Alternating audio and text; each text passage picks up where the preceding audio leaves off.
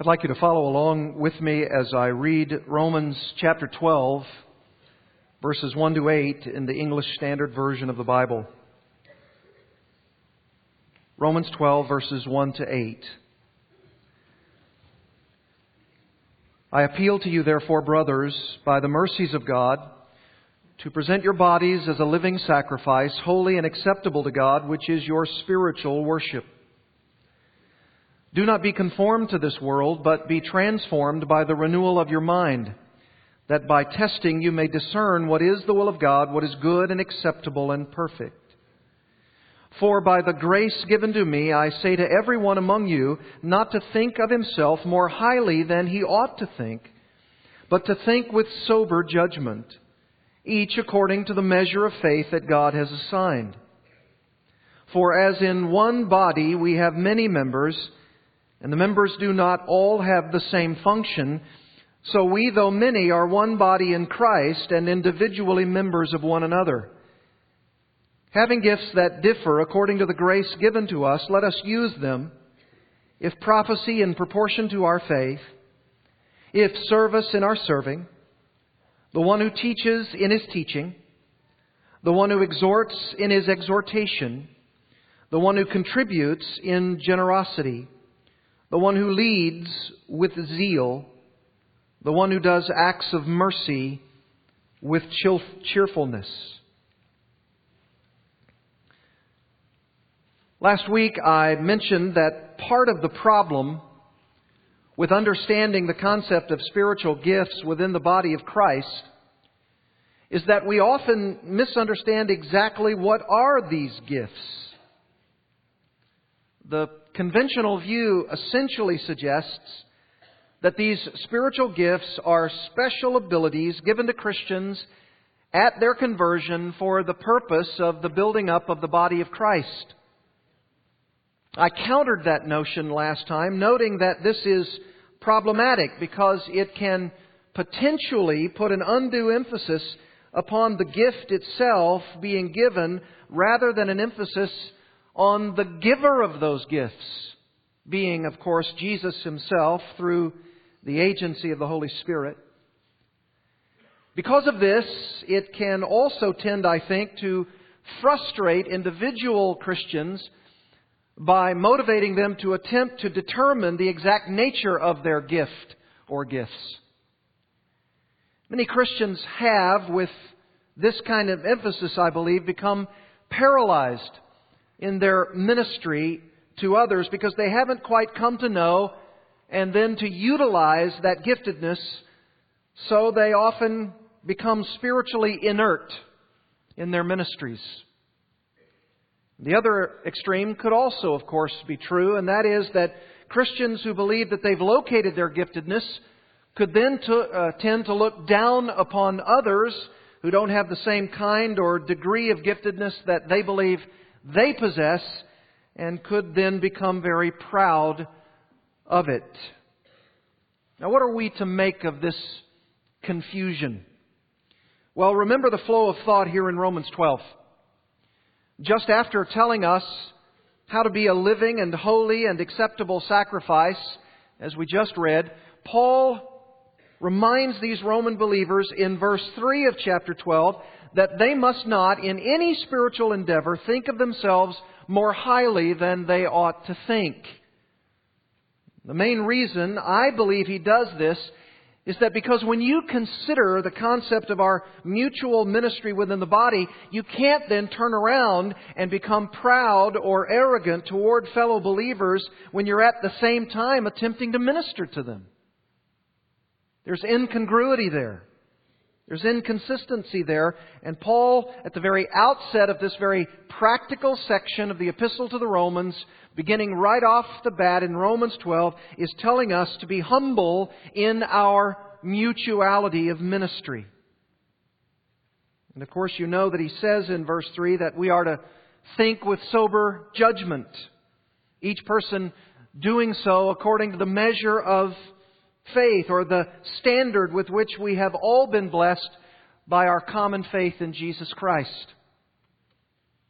He's, in essence, I believe, saying that we're all on equal footing when it comes to our common faith in the Lord Jesus, and therefore none of us must assume that when it comes to ministering to one another, and indeed ministering out of that trust in Jesus, we all of a sudden are thinking of ourselves in a quite superior way to one another. Looking down on others when we assume that they are not ministerially our equal. Instead, Paul says we must think of them more highly than ourselves. There's no room for pride at the table of grace. No room. Our common faith demands that we slay pride, that we kill pride, and that we humbly love our fellow believers. And all that Paul will say, even through the rest of chapter 12 and on into the other practical sections of this letter, will all be under the banner of love, humble love.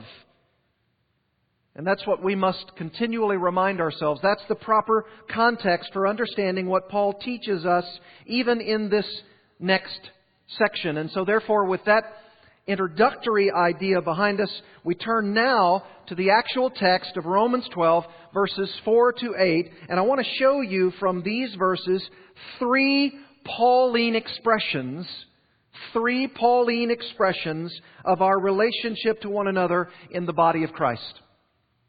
Three expressions that Paul wants us to know underneath this humble banner of love toward one another. The first one is this the diversified functioning of the body. The diversified functioning of the body. That's in verse 4. Secondly, and we'll look at both 1 and 2 very, very quickly, maybe far too quickly, even though we've covered them in some detail last time, verses 4 and 5. The second, number 2, the diversified, excuse me, the unified functioning of the body. Verse 5. The unified functioning of the body. Verse 5. And then, thirdly and finally, in verses 6 to 8, the categorized functioning of the body. The categorized functioning of the body. The diversified functioning, the unified functioning, and the categorized functioning of the body. Those are the three things that he wants us to know in verses 4 through 8. Our unity, our diversity, and the categories out of which that kind of functioning should flow. And each of these outline points correspond to the way I believe these verses are actually laid out for us. In fact, look back at verse 4. Number 1, he says, in that verbal form, we have many members. It's a statement of fact. We have many members. That's talking about the diversification of the functioning of the body among us. And then secondly, he says, though we are many, here's the statement, we are one body in Christ, verse 5.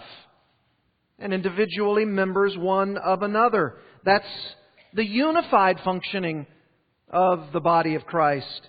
And then thirdly, he says, and, and that's really the way I think it ought to be stated, having gifts that differ. Not a separate sentence, but the same subordinate clause within one sentence. Having gifts that differ, telling us the various categories of the functioning of the ministries of the body. And so, this is what we're to know about our ministry together as believers in Jesus.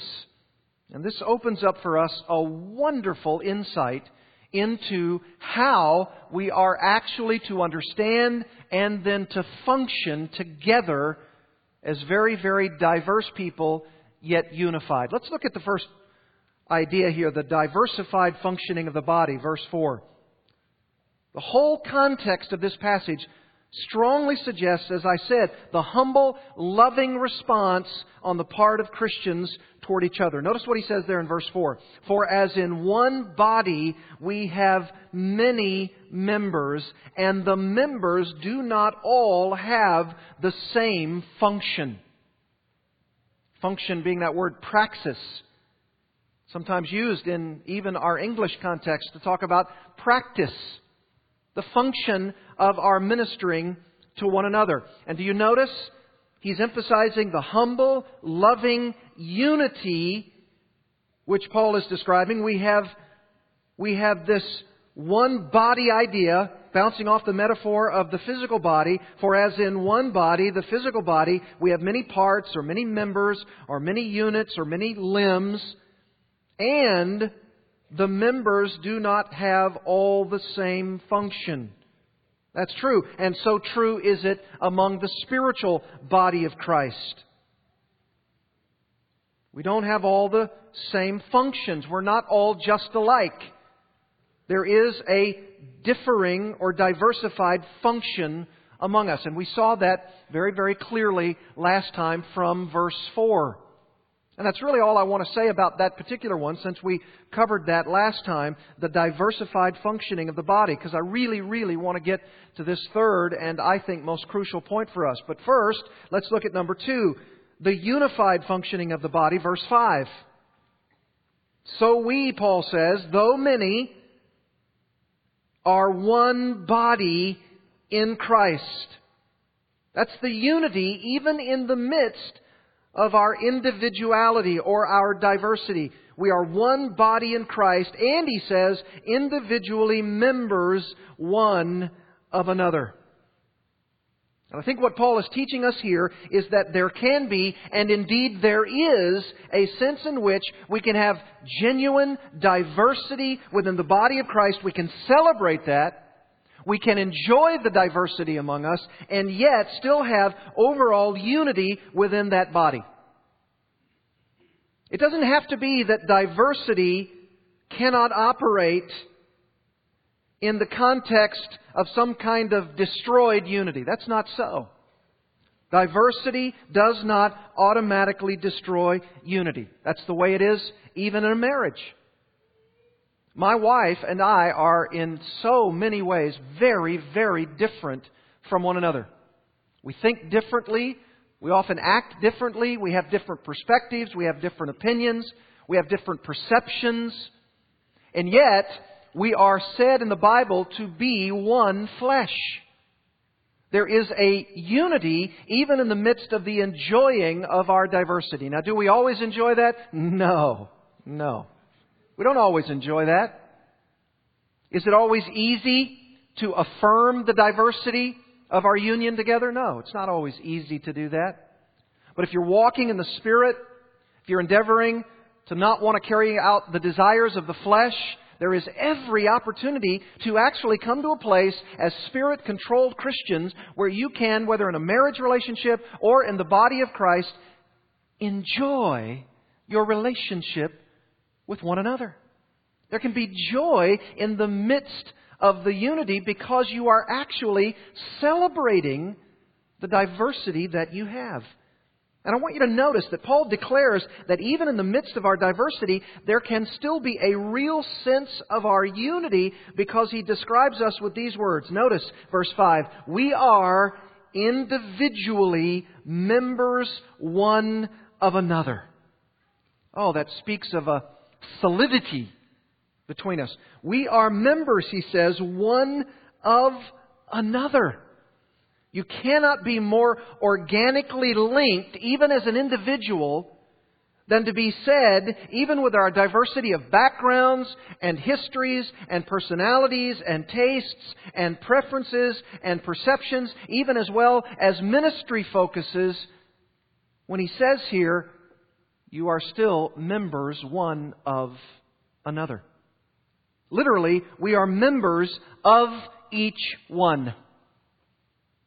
Now that, that destroys this concept that there is such diversity in the body, there's such individuality in the body, that we are simply in this thing for ourselves and on our own. It's not true. It's not true. Western Christians are so often guilty of this concept of it's me and my Christian life. It's what I'm doing in my Christian life. And sometimes, maybe even in the context of Romans 12 and this issue of spiritual gifts in the body, it's what I'm doing to minister my giftedness so that my skills can be honed and so that my gifts can be displayed and so that I can do what I'm supposed to be doing in the body. See the challenge? Yes, Paul celebrates, no question about it, the rich diversity of the body, but he hastens to say, even individually though, we are members one of another. And notice he doesn't say we are members one to another. No, he links it up that we are actually members of another. There's an organic unity there. And though we are very different from one another, we are, if we know Jesus Christ, inextricably bound together because we are members, Paul says, of another. Nothing can separate us from one another, even our very diverse ministerial functions and assignments. And he's banging the drum of this idea because it's so easy for Christians, especially even us in our westernized, individualized world, to not understand the corporate dynamic of the body of Christ. And when that's true, we tend to be Lone Ranger Christians. And that's not a good thing. It's not a good thing. We need each other. And even though our roles are different, we're bound together by a common unity, a common purpose, and a common goal. And that common goal and purpose and unity is the building up of the body of Christ until we all attain to the unity of the faith unto a mature man, which belongs to the stature of the measure of the fullness of Christ, to borrow Paul's language in Ephesians 4. That's what we are toward each other. And wouldn't this be all the more important for these Roman believers since they met in those house churches? Oh, it would be all the more important that occasionally, if possible, even in the midst of persecution and possible threatenings and even death, that when they were able to get together, if so, privately so, secretly so, so that the authorities would not come down on them so, that they might be able to express their unity with one another, even in the midst of their diversity. All the more important what Paul is telling these Romans here. Maybe not so much captured in our day and age because we come to the church, even though this is just the building. You're the church. And when we come together here, we often can see some level of unity occurring, but the challenge for us is even beyond that. It's the ministry of the body day to day. It's the ministry of the body week to week. It's the ministry of the body when we are not inside this building that is so much all the important and to be emphasized. Now I want to get to outline point number three, and I want to do that now. The character, the, the excuse me, the categorized functioning of the body. These are character qualities, these are functions, these are ministries, these are roles. And I want to do a little bit of explaining because I think it's maybe a little bit misunderstood, even the way it's translated, even here in the ESV. Notice verse 6. Having, and instead of gifts, charismata, I think again, because there is such, in our English context, a temptation to believe that this is talking about special abilities Maybe we should translate it better the idea of having ministry functions, having ministry functions, Paul says, that differ according to the grace given to us. There's that God centeredness again. And then I would leave out that supplied verbal idea here from the ESV, let us use them, because that's not in the original text. And let us use them, I think, furthers the problem of this idea of being tempted to think that they're special abilities. Leave that out. I think the verb is already supplied for us in verse 5, having ministry functions, because he says we are the one body in Christ. That's that declaration, that's that verbal idea, having ministry functions because we are the one body of Christ, they are going to differ according to the grace given to us, colon, and here are those gracious opportunities, those ministry functions and roles that we've been given if prophecy in proportion to our faith, if service in our serving, the one who teaches in his teaching, the one who exhorts in his exhortation, the one who contributes in generosity, the one who leads with zeal, the one who uh, does acts of mercy with cheerfulness. I think that's a much better idea. I think that this particular set of verses, verses 4 through 8, is one sentence. not two. And I think that's important because you can get the idea that verse 6 is beginning a new thought, but I don't think so. I think it's a subordinate idea of the whole thing. In fact, if you wrapped up verse 3 with that idea as well, because of that little for connector word in verse 3 and the little for connector word in verse 4, all of it is a unit of thought, one unit of thought with many ideas. For by the grace given to me, as an apostle, Paul says, I say to everyone among you not to think of himself more highly than he ought to think. That, that means to be humble, to think with sober thinking, each according to the measure of faith that God has assigned for, no break in the idea, for as in one body, there's our unity. We have many members. That's our diversity. And members don't have all the same function. We're diversely doing ministry in our roles. So we, though many, are one body in Christ. There's our unity.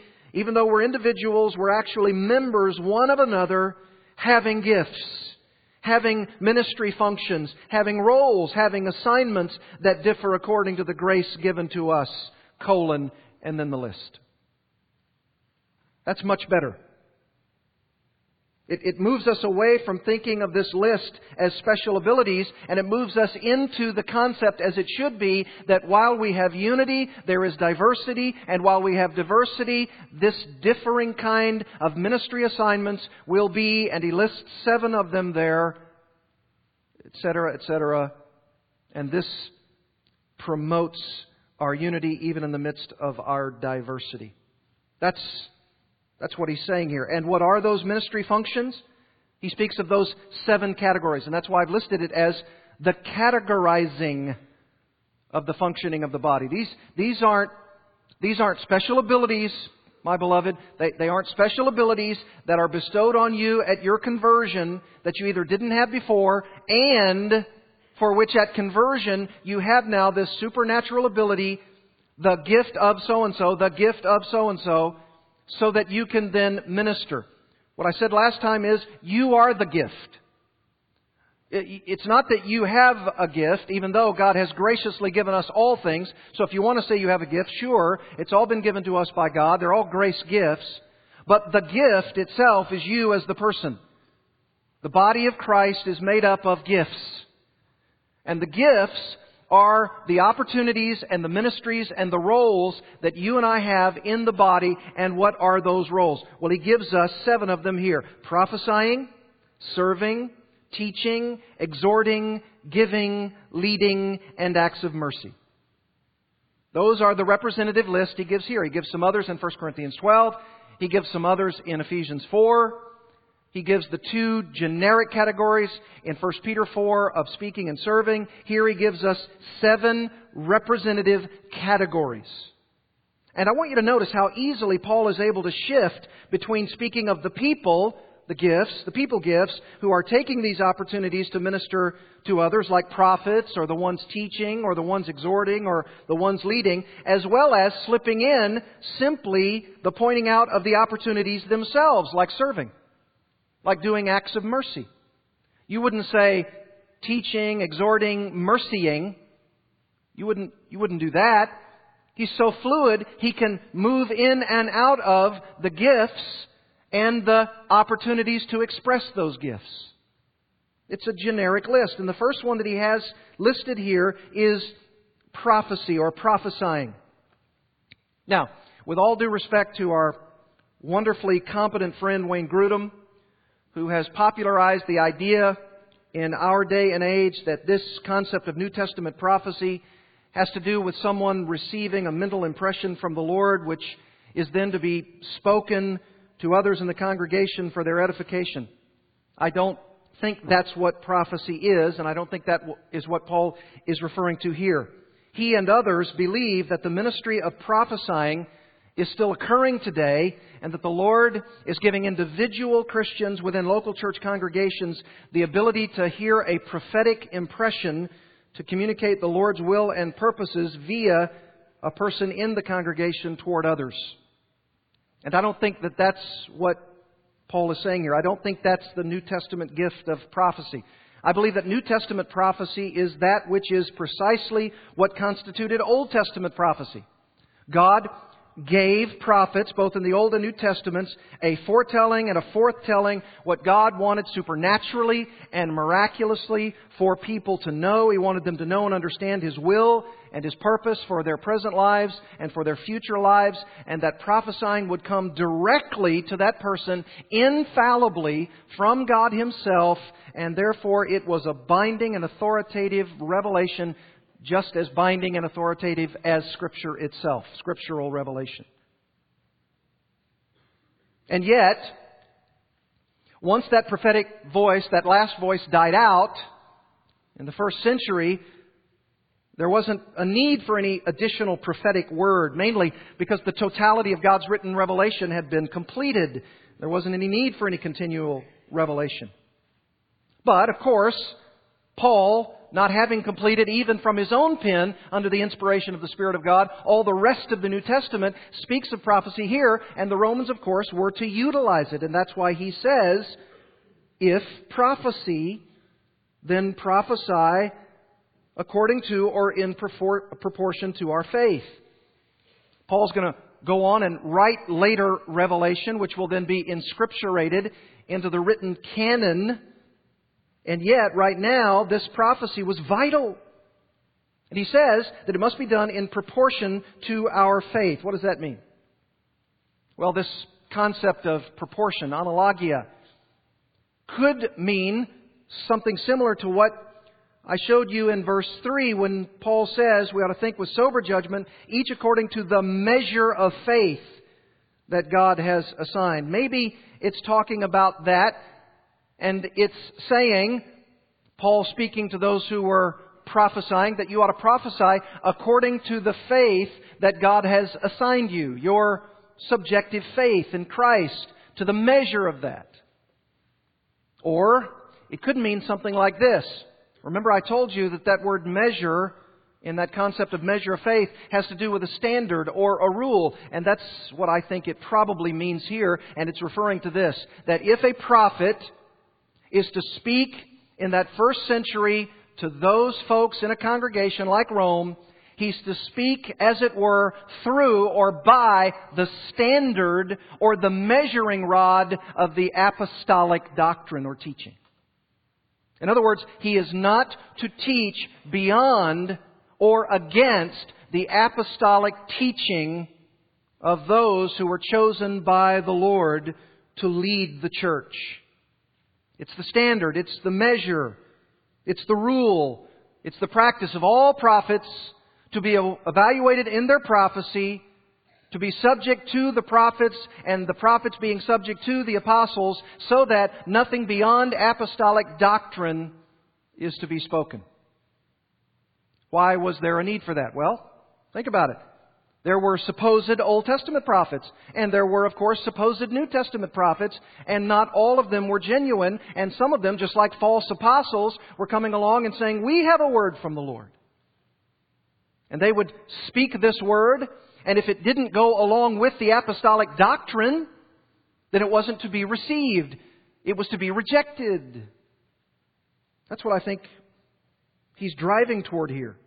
And while I can't be dogmatic on this, I tend to think that Paul, with his very, very important word about the prophetic being capable of, I think, huge misunderstanding of people in the fellowship. I mean, wouldn't you and I, if prophecy was available today, and if that was genuine and valid, and if it was in addition to scriptural revelation, somebody in the fellowship standing up, somebody talking, maybe even somebody teaching, and they would say something very specific and very, very applicational to the congregation, maybe even to a single individual about what the Lord's will or purpose or plan or future is for them, that could become potentially very confusing, could be misunderstood, and if the man isn't a true prophet, would be wrong. Could even be something against the apostolic teaching. And so Paul says, watch out. By the standard of apostolic teaching, don't veer from the analogy of faith passed on from the apostles themselves. You must present a unified standard so that the church is built upon a proper foundation. Thomas Schreiner says this The spontaneous and charismatic nature of prophecy opens the door to fanaticism and enthusiasm which subvert the standard of apostolic teaching. If this interpretation is correct, prophecy must fall within the bounds of the norms of the faith. You can't have somebody just going off and saying, I've got a prophetic word from the Lord. And if it differs from the apostolic teaching, it's to be rejected. In fact, turn over in your Bibles to Ephesians chapter 2, and this is what I believe happened to the issue of apostles and prophets and why it isn't extant today. I think I alluded to this last week. Ephesians chapter 2, verse 20. We're one in Christ. That's our unity again, according to this subsection of chapter 2. And he says, both Jews and Gentiles are fellow citizens with the saints and members of the household of God. Verse 20, built on the foundation of the apostles and prophets. Those two offices, Christ Jesus himself being the cornerstone, in whom Christ as the cornerstone, and with the foundation laid upon the apostles and prophets, in whom the whole structure, being joined together, grows into a holy temple in the Lord. And it's continuing to grow, and we are living stones, according to Peter in 1 Peter 2, in whom you also are being built together into a dwelling place for God by the Spirit. Folks, once you have the foundation laid, you don't need to lay the foundation anymore. It's already been laid. That's why we don't need apostles and prophets anymore. But in that time and in the Roman church, there was prophesying going on. But it needed to be according to the standard of apostolic teaching. You remember Acts 2:42 it says the very foundation of the church was that they the early church devoted themselves to the apostles' teaching. So very important. And once that teaching became inscripturated in a written revelation that we know as our Bibles, then that prophecy, that prophesying, that gift, that office was no longer necessary, just like the apostolic office. Those twelve, and then Paul, were those who laid the foundation. The foundation doesn't need to be laid anymore. So that's the first. And it may even be that prophesying here, as number one, might be the heading on a list if you look at 1 Corinthians 12, you look at Ephesians chapter 4, it, you tend to see those ideas of that which came first chronologically apostles and prophets and teachers, evangelists appearing first in these kinds of lists. And then he goes in what I would consider a very generic or general categorizing of these representative lists of ministry opportunities, like here in Romans 12, and the next one is serving. Do you see it there? Serving. Paul says if you if you see opportunities for ministries of serving, then by all means, humbly serve. Don't wait until you, you have the gift of serving. You see how that special abilities view hedges against this idea? Just find out opportunities to serve and then humbly serve. We're all going to see differing service opportunities, he says, but we should serve so as to demonstrate our unity in that service. The path to true unity will include genuine acts of service. Can you imagine how unified we would look to the world if everyone were doing everything they could to outserve one another? I'm all about outserving one another because I want to show the world the unity that we have as Christians and that we're not all just about fighting with one another. We're not all just about centering in on our diversity in our ministries and giftedness. Not so. Don't think more highly of yourself than you ought to think. And one of the things, one of the ways that you can do this is to humbly serve where needed. We're all one body in Christ. Find out where the needs are in this one body of Christ and then serve. And since the members don't have all the same function, though we are many and individually members one of another, we look for ways to express our love and our service toward one another. Yes, it is true that diakonia, this word for serving, has inherent within it the idea of an official office in the church known as deacons. Yes, that's true. But I don't think that's what Paul is referring to here. I think he's referring to all kinds of serving official or otherwise. Deacons with a capital D or deacons with a small d. Everybody's serving. Everybody can and should serve. Don't assume that you don't have the so called gift of serving. You know, if someone were to express a need, or if you were to see a need with your own eyes, don't back away from that saying, well, that's not my gift. I mean, we, we would even say something like that and we would almost recoil in our own hearts because we know that if there's a need out there, we ought to go meet that need, right? There's a need, go meet it.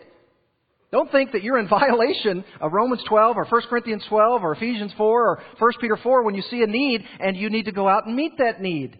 Whether or not you perceive you have the quote unquote gift of serving or not.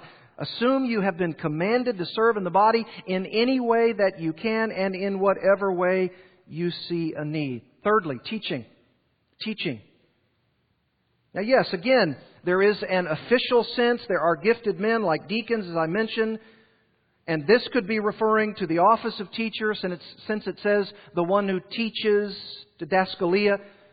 But it's not limited to that. We're not forced to exclusively take it that way. In fact, because I think it's generic here, I think he's referring to teacher with a capital T and teachers with a little t.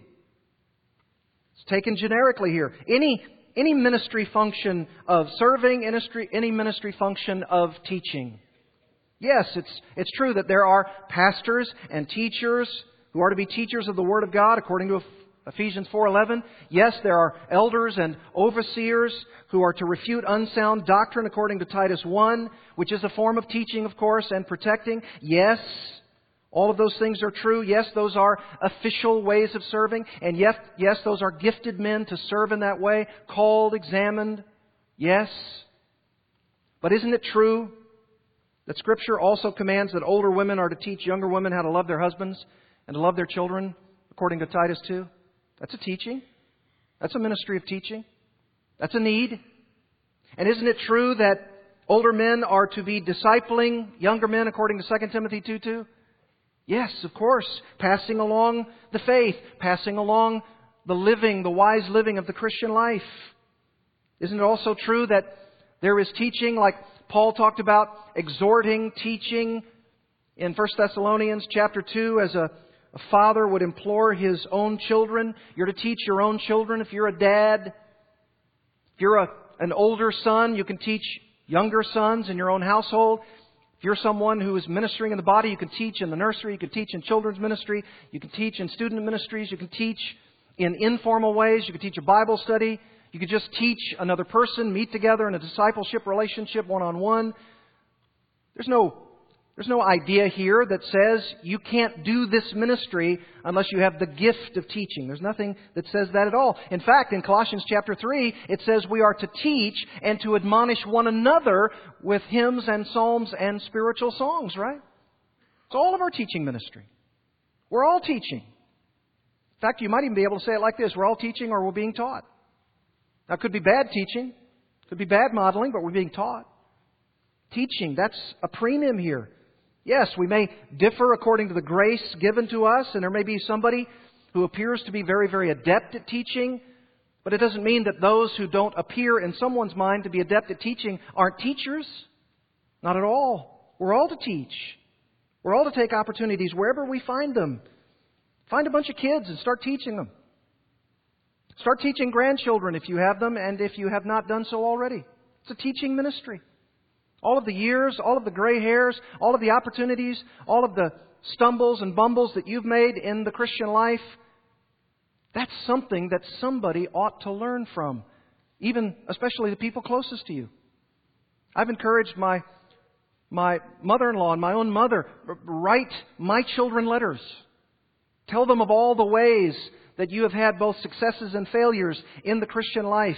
Leave a legacy for them. I think Don Whitney also mentioned that when he came last, talking about leaving a legacy, writing your testimony of faith in Christ out. It may even be not for your children or grandchildren, but for your great, great, great, great grandchildren. They find in the attic your personal testimony written down and put in a box somewhere, and somebody reads that, maybe they come to faith in Christ. That's all teaching. And then fourthly, he says here, exhorting. The one who exhorts in his exhortation, paraklesis, paraclete, one called alongside. Again, this could be something more specific, could be the official sort of ministry of a teacher who exhorts. That's certainly true in the first century. I mentioned 1 Thessalonians 2:12. Paul did exhort as a pastor, as a spiritual leader, but again, this is a very general word. Very general word in the New Testament. It could refer to any kind of exhortation, any kind of encouragement given to another. Could mean an appeal, a request, an urging. You are just trying to come alongside someone. Could even be backing away from the idea of just a, a teaching, an exhortation, an urging, an appeal. Could just be coming alongside to comfort, to console, just to come alongside someone. Several people wrote me cards and letters and emails this week just trying to come alongside me and encourage me. And I appreciate that so much. You don't know how much that encourages a pastor's heart. You don't know that when the study and the hours and that sweet solitude, as rich as it is when you're studying, as lonely as it is because it takes hours and hours and hours and you're doing it sometimes in all hours of the night based on the ministry demands on any given week, and you get some kind of email, you get something in the mail, you get a phone call, you get something that says, keep going, keep going, keep going. You don't know what an encouragement that is. Consoling me, comforting me, exhorting me, urging me on. That's such an encouragement. Find somebody to encourage. Find somebody to exhort. Yes, there's a prophetic role. Yes, the Romans needed that. Yes, there's a teaching role. Yes, the Romans needed that. Yes, there's an exhortative role, and the Romans needed that. But there was all kinds of generic exhortations that were needing to be, to be going on in the church. You and I, as individuals, may not know hardly anything other than the small circle of people in our sphere of influence just around us. And we need to exhort them. But do you realize there are probably other people outside of our sphere of influence that needs that encouragement just the more. So that you and I, if we know of it, or maybe we know somebody who's in somebody else's sphere of influence, and we go to them and say, hey, go and encourage so and so. I don't know exactly what's going on. I don't even know that there are any problems, issues, but they probably need our comfort. They probably need our exhortation. Yes. Are you looking for opportunities to exhort one another? See, this is the ministry function of the body. Don't just assume, well, I don't do exhortation because I don't have the gift. Yes, you do. You are the gift. Being, be an exhortative gift. Look for ways and means to comfort and encourage and urge. People need it. Do it in humble love, and they'll bless you for it. Giving. Next on Paul's list giving, the one who contributes in generosity. Again, we don't know if this specifically means functioning in capacity that you are generous, generous with your money or if this is talking about contributing material needs, just showing up and saying, I'll give you a helping hand. Do you need to move? Do you need to move from one house to another? Do you need to move something in your yard? Do you need yard work? Could be, do you need funds? The poor among us? Could mean that we are talking about anything from the idea of money all the way through to material goods to anything at all. And he says, if you contribute, whatever this contribution is, financial or otherwise, whatever you see the need as being, meet it with generosity here. Or it might even be translated simplicity. If it's simplicity, it may be something like this whatever needs are out there, generically speaking, serve in simplicity. Don't do it with the idea that you're to the rescue and that people need you and that you're all about helping others so that they might say about you, you're such a helper. Now just serve in the simplicity of the pure motives of your heart as much as they can be when other people have needs and you see those needs and you want to meet them. Simplicity. Or if it is to be translated generosity, it's be generous in your giving toward others, your contributions toward them, whether it be financial or otherwise. A lot of people have a lot of needs. A lot of people are going through financial crises. A lot of people don't know where their next meal's coming from. A lot of people don't understand how to pay their bills. Maybe you could come alongside somebody and be a financial planner, a financial helper, an accountant, an accountability partner. Maybe it's someone who you know has some kind of need and you want to do it with such generosity, but you don't want them to think that you are thinking more highly of yourselves than you ought. Send it anonymously. I myself have been the recipient of some wonderful anonymous gifts. I still don't know who they are, but God does. God knows who they are. God be praised. See, that's what you do. You just say, God be praised. Lord, you, you know who it is. Bless them, Lord. And if they want to bless me in the future, praise God. Right? And then you take the opportunity after that to bless somebody else because you've been shared with a generous gift. You turn around at some point when you are blessed and you share that with somebody, somebody else. Anonymously so, if you must. This is all about our ministry to one another. You say, no, can't do that. Can't do it. Don't have the gift of giving. You see how those special abilities idea so warps our concept that if you see a need, go meet it. You say, but I don't have any money. Wait till you do and then give it away. This is crucial to our ministry to one another. And then he says leading. And I would again assume that he isn't restricting the ministry opportunity to those who are officially leading the church. I think this is any kind of leading. It, of course, could include those who are in the official places of leadership. I don't think Paul is limiting that category to these kind of men. If he is restricting it to the official leading within the church, then Tom Schreiner wisely states this Paul emphasizes that one who leads should do so with diligence. Those who lead should be diligent, zealous, responsible, and not flag in their ministry. Leaders are more prone to laziness than others simply because there may be no one exercising oversight of them. Thus, they may be able to skate by with less than a zealous effort. And you know, I would say that's, that's true. I've seen men in ministry positions of leadership, and because they're not held accountable like those within the congregation are generally held accountable, they can tend not to, to have people know what their schedules are, not to be doing a diligent work. Often, as you know, if it's a preacher, it shows up in the laziness of the pulpit, not being prepared. Sometimes it can be laziness through the week. Sometimes it can be elders not serving and shepherding the flock with care and with diligence and with love. Or if it's not talking about an official leader in the church, it might be talking about any kind of leading.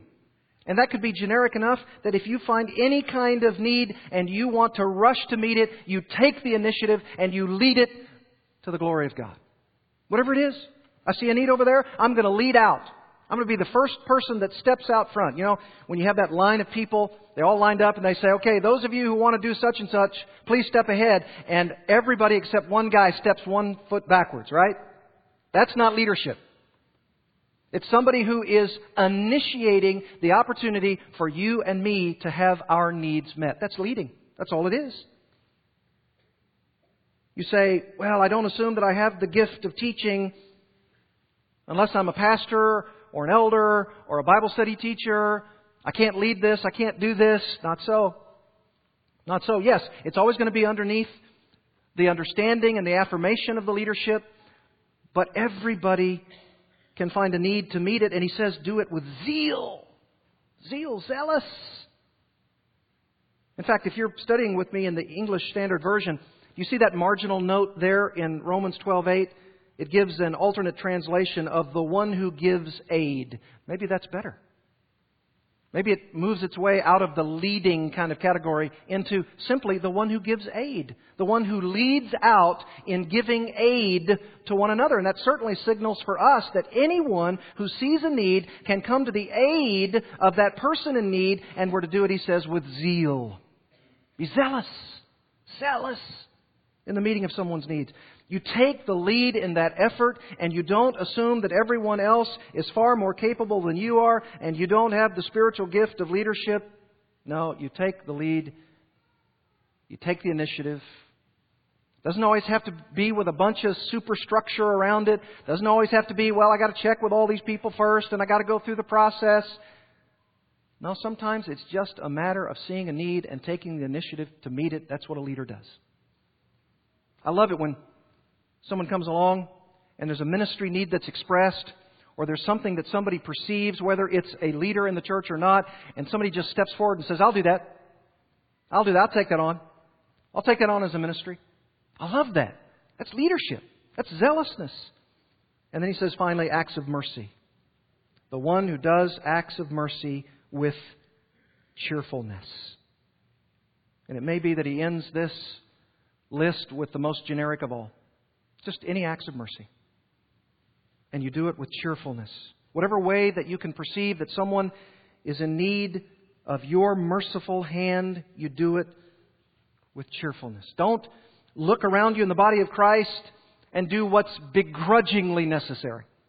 Well, I guess I'm going to have to be the one to do it. Man, I wish somebody else would step up to the plate. Seems like I'm always the one doing this. No, you say, you know what? I've been given grace.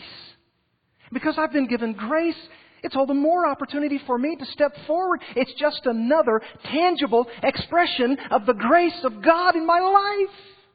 Yes, I'm going to step up to the plate. Mercy Ministries, my friends, are all around us. People are in need financially, spiritually, emotionally, mentally, socially, materially, geographically, whatever. They need our help. They need our mercy. Acts of mercy. With cheerfulness, he says. And you say, but where do I start? Well, look at, look at verse 9. Look at verse 9 of chapter 12. Here's where you start. Let love be genuine. Abhor what is evil, hold fast to what is good, love one another with brotherly affection. That'll get you started. Outdo one another in showing honor. Isn't that great? Outdoing one another in showing honor. And what is some of the greatest kind of honor? Reaching out and meeting somebody's need mercifully.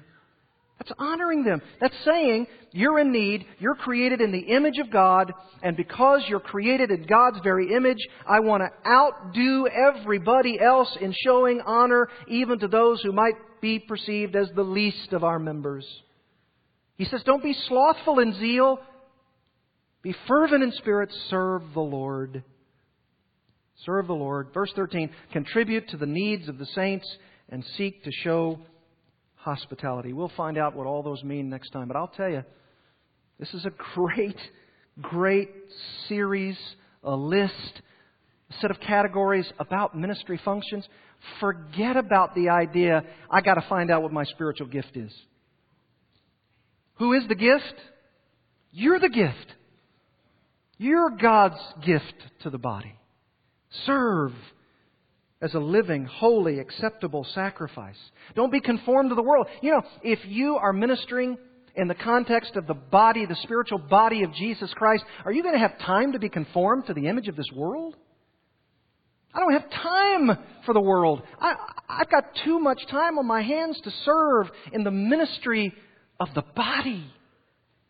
Be transformed by the renewing of your mind. How? Because it's all about me and my mind thinking of ways where I'm not so high upon myself and I'm not looking down on others. See, it's all humble love, ministering, serving in the strength that God supplies. Oh, may we minister as a church like this and then watch people as they say they, they must be Christians because they have love for one another. Let's do so in the power of Christ. Let's pray together. Father, we are so convicted. This is what your word does. It convicts us and it challenges us in so many ways. Lord, where do we start? Oh, I suggest we start with humility, humbly loving, seeing where needs are needing to be met. Father, change us. Make us people who aren't so hung up on what our spiritual gift is so that we could readily realize we are that gift.